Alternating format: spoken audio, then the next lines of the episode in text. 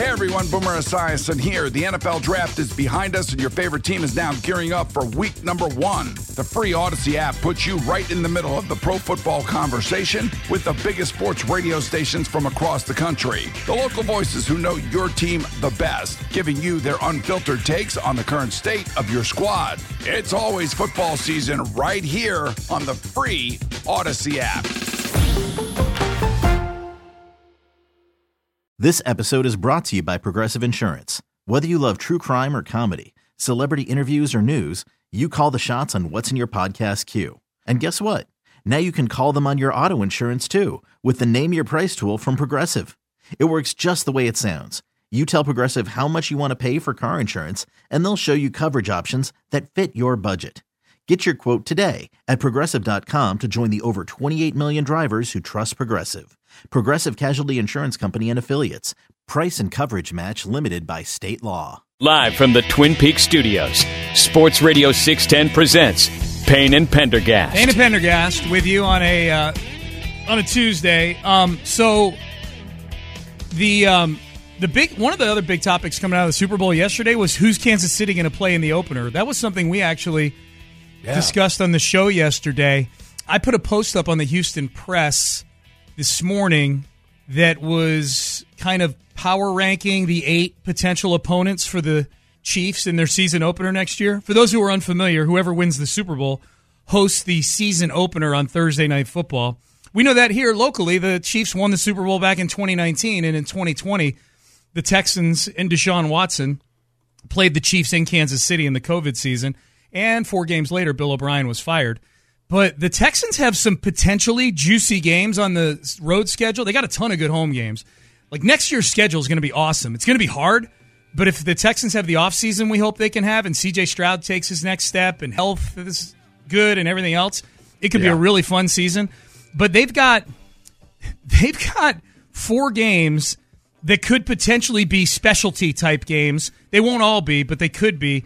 And we brought up this possibility yesterday, and I was curious what the people want to see. Not what game you would go to, but just what game you would want to watch them play in uh, of these. And these are the. Can I guess? These are the, yes. I'll, I'll, let me okay. read the four. The four potential, I'll call them specialty games that the Texans could play in. The season opener at Kansas City, Thanksgiving at Dallas, and then two of the London games are hosted by one by Jacksonville and one by Minnesota. Those are both teams that the Texans have road games against this year. So they could potentially play either Jacksonville or Minnesota in Dallas. So I, my question that I asked the people said, uh, Seth, was the Texans could play any of these games. Which one would you most want to see them play in? I think uh, the answer, and I'm going to guess this was by a wide margin. Mm-hmm. After I thought about this yesterday after the show, Thanksgiving at Dallas uh, for multiple reasons in terms of Dallas versus Houston, whatever, but also because a lot of Texans fans will think, oh, that'll be nice. I'd rather do that on Thanksgiving than spend time with my in laws. I'm going to go up to Dallas. I'm going to go see a Thanksgiving game. That's so, yeah. That's a let me be, let me be very clear because my in laws listen to the show. I know you never shut up about how much that's, you hate Thanksgiving. That's not true. Like, oh. That's not true. I was just about to give you some love for a great answer while caveating that I really enjoy my in-laws and going to their house on Thanksgiving. I think it's a funny, funny point.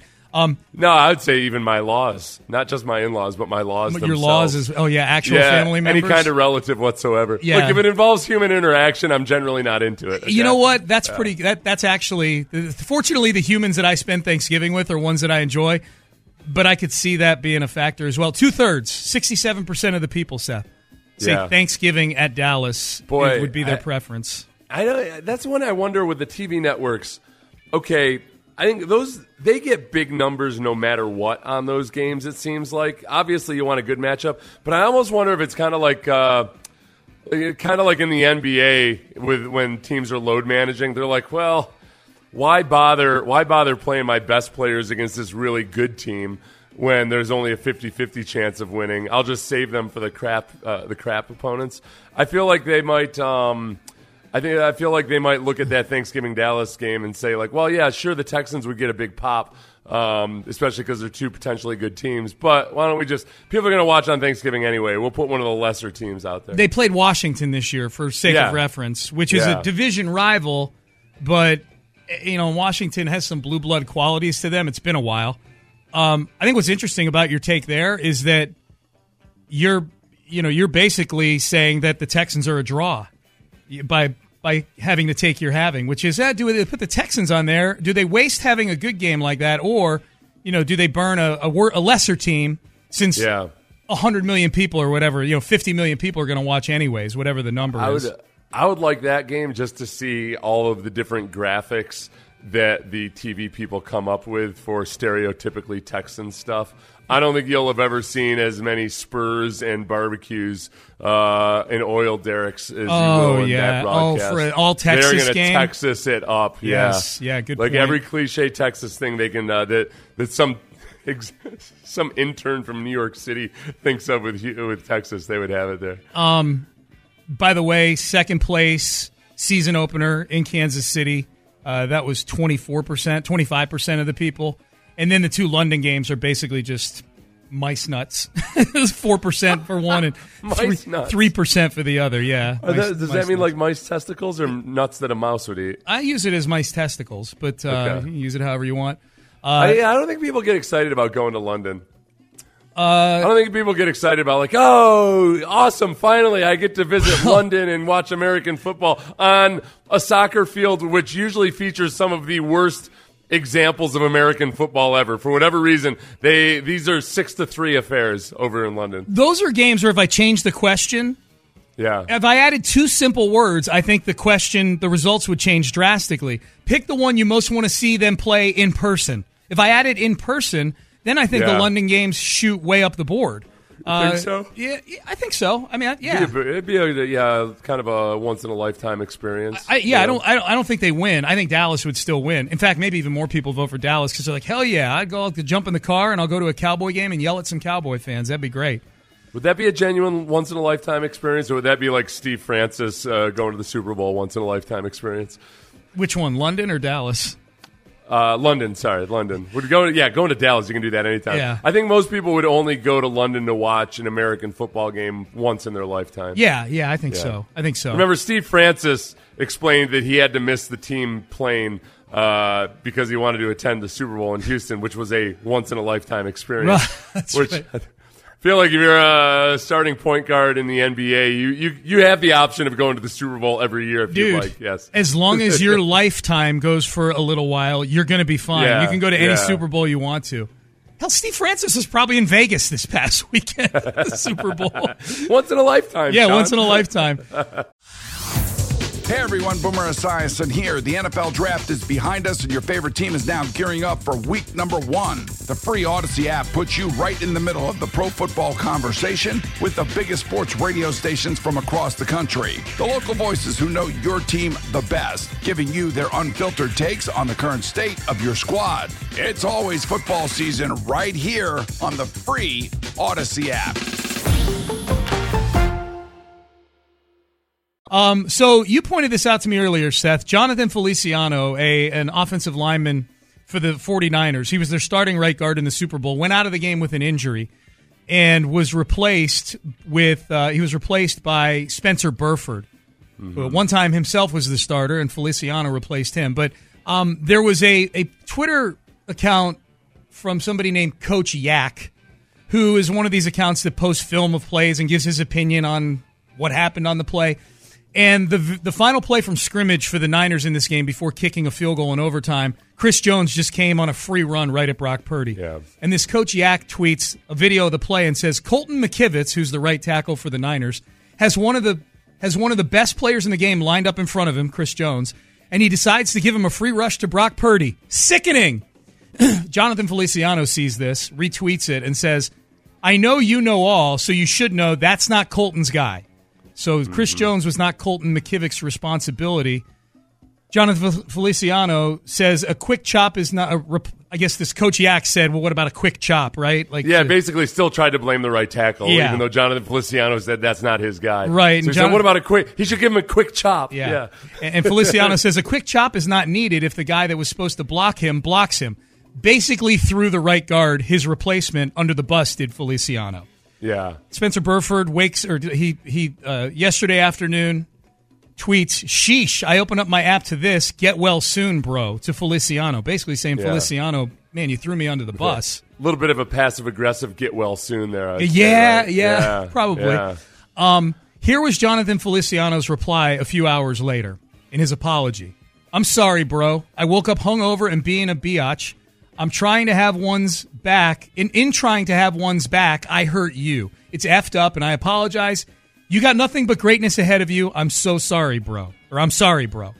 So, um, so Feliciano apologizing, and rightfully so. He did throw Burford under the bus by saying it was his responsibility, not the right tackle's responsibility. How do we feel about his apology, Seth? I've got the element, I got the elements right here in front of me. I'm gonna say uh, the he did that classic thing where you ruin an apology with an explanation. I woke up hungover and being a biatch. So, uh, but he did. He said I'm sorry twice. So he said the actual words.